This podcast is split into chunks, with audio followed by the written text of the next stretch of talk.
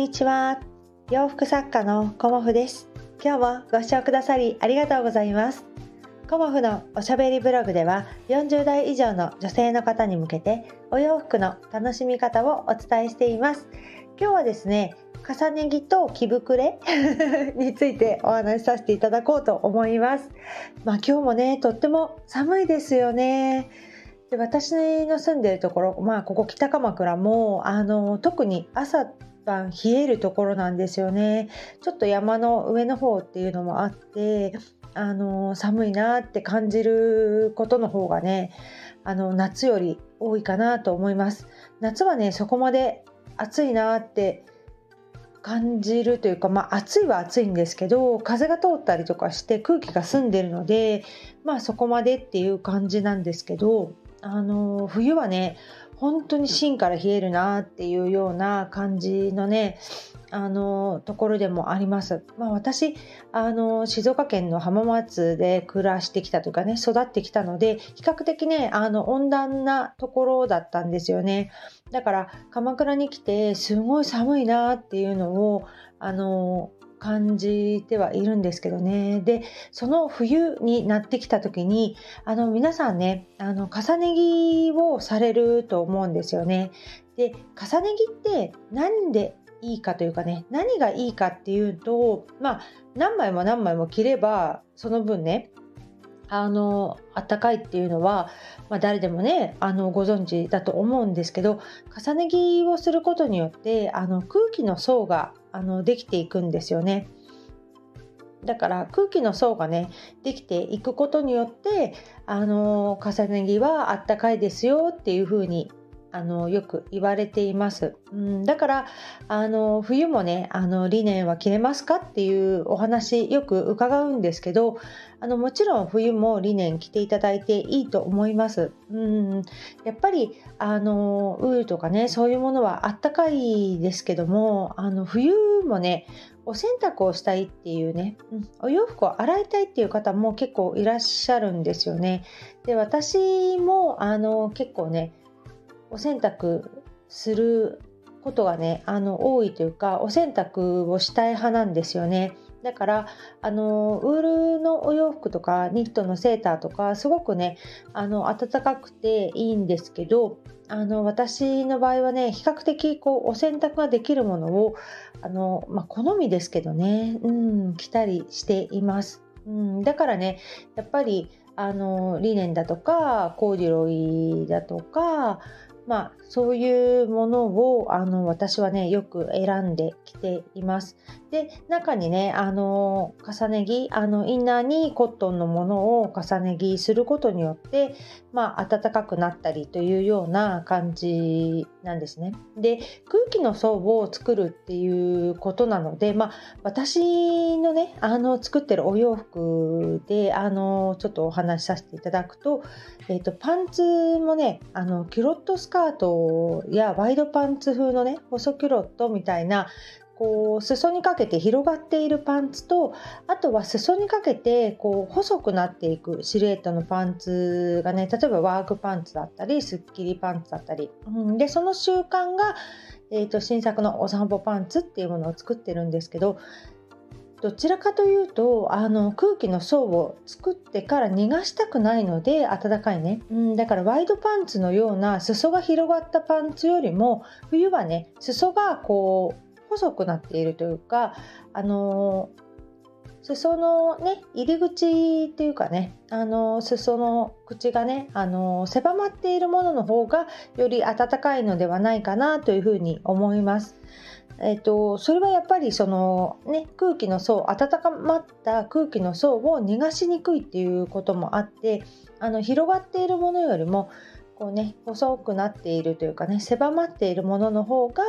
あの空気の層、うん、を暖かく保っていけるのかなと思います。だからそういう面ではスカートはね比較的寒いかなとは思いますあの、ね、こう空気をね、あの逃がしていくというか、ふわふわっていう感じにはなっていくので、やっぱりあのスカートの方があの冷えを感じるかなとは思います。だからあのワンピースとかね、あの着られる方はパンツをね重ね着してくださいっていう風にあのおすすめもしたりしています、うん、それは見た目もありますが、こう暖かさとかね、あのそういう面でも重ね着あのおすすめできるかなっていう風に私は思っております。なのでね、あのだんだんあの、ね、空気の層を保てるというかね、保っていって暖かくしていくっていう時期にもなるので、あの重ね着ねすごく大事だし、重ね着ぜひしてほしいなと思うんですけど、着膨れみたいな感じになっちゃってね、あの着ればいいというものではもうないんですよね。だからあの何と何を組み合わせるかとかね、あのこう袖のところがパンパンになっちゃうっていう時は、あの長袖ではなくねベストを重ね着してみるとか、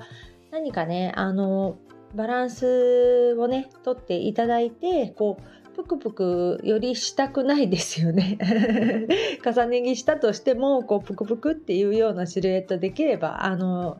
ね、したくないと思いますので、その辺はねあの何と何をあの重ね着していくかっていうこともあの大きく関わってくるのではないかなと思っておりますもうねほんと寒くなると、私もあの自転車よく乗ってるんですけど、手袋が必要だったりね、あのネックウォーマーが必要だったりっていう風になってきますよね。うんで腰はねあの冷やさない方がいいかなとかね、いろんなことありますけど、私も腰にあのよくねカイロを貼って冬は過ごしたりしてたんですよね、あんまりにも寒いと。でもあのそれでもね腰痛になることもあの結構あったんですけど、ウォーキングをねあの毎日するようになったら、あの腰痛がねなくなったんですよね。うーんだからあの、まあ、ウォーキング以外に私なんかストレッチとかヨガとかやってるかっていうと全くやってなくて、そ、まあ、体も硬いんですけど、それでもねあの腰痛がなくなったっていうことを振り返ってみるとね、やっぱり毎日のウォーキングのおかげかなっていうふうに思っています。だからウォーキングってあの血液検査の値もすごく良くなるっていうことも分かっては自分でもね実感しているんですけど、それ以外にねあの腰痛だったりね、あとはまあやっぱり思考の整理ができるっていうことですよね、ウォーキングってね。うん、あの家にいてこうぐるぐるぐるぐる頭の中、うん、巡らして、ね、しまいがちですけど、ウォーキングすることによってなんかその外の空気を吸ってね、うん、頭の中が結構クリアになるというか、思考が固まったりね、あのー、考えが思いついたりっていうことがすごくあるので、ウォーキングはねやっぱり私の中ではねもうね習慣化にはなっていますけども、行かないとねなんか変だなっていう感じさえしております最初はねあの始めたのがあのにがつからだったんですよ。で真冬でねすっごい寒いのに、なんで私この時期から始めたんだろうなっていうのもあったんですけど、逆にねこの時期に続けられたらもういちねん続けられるなって思ったんですよね。だからえっとにねんまえかにねんまえのにがつ、うん、ちょうどねあの娘の大学受験の時で、なんかコロナってなんだろうっていう風な感じで、あの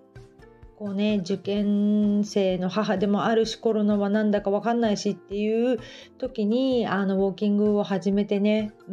んすごくあの自分のこう心の安定にもなりました。うんで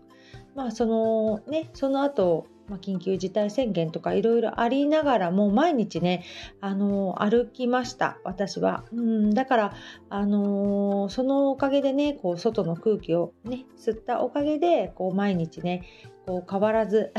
お仕事も健康もという感じであの過ごせているんじゃないかなと思っております。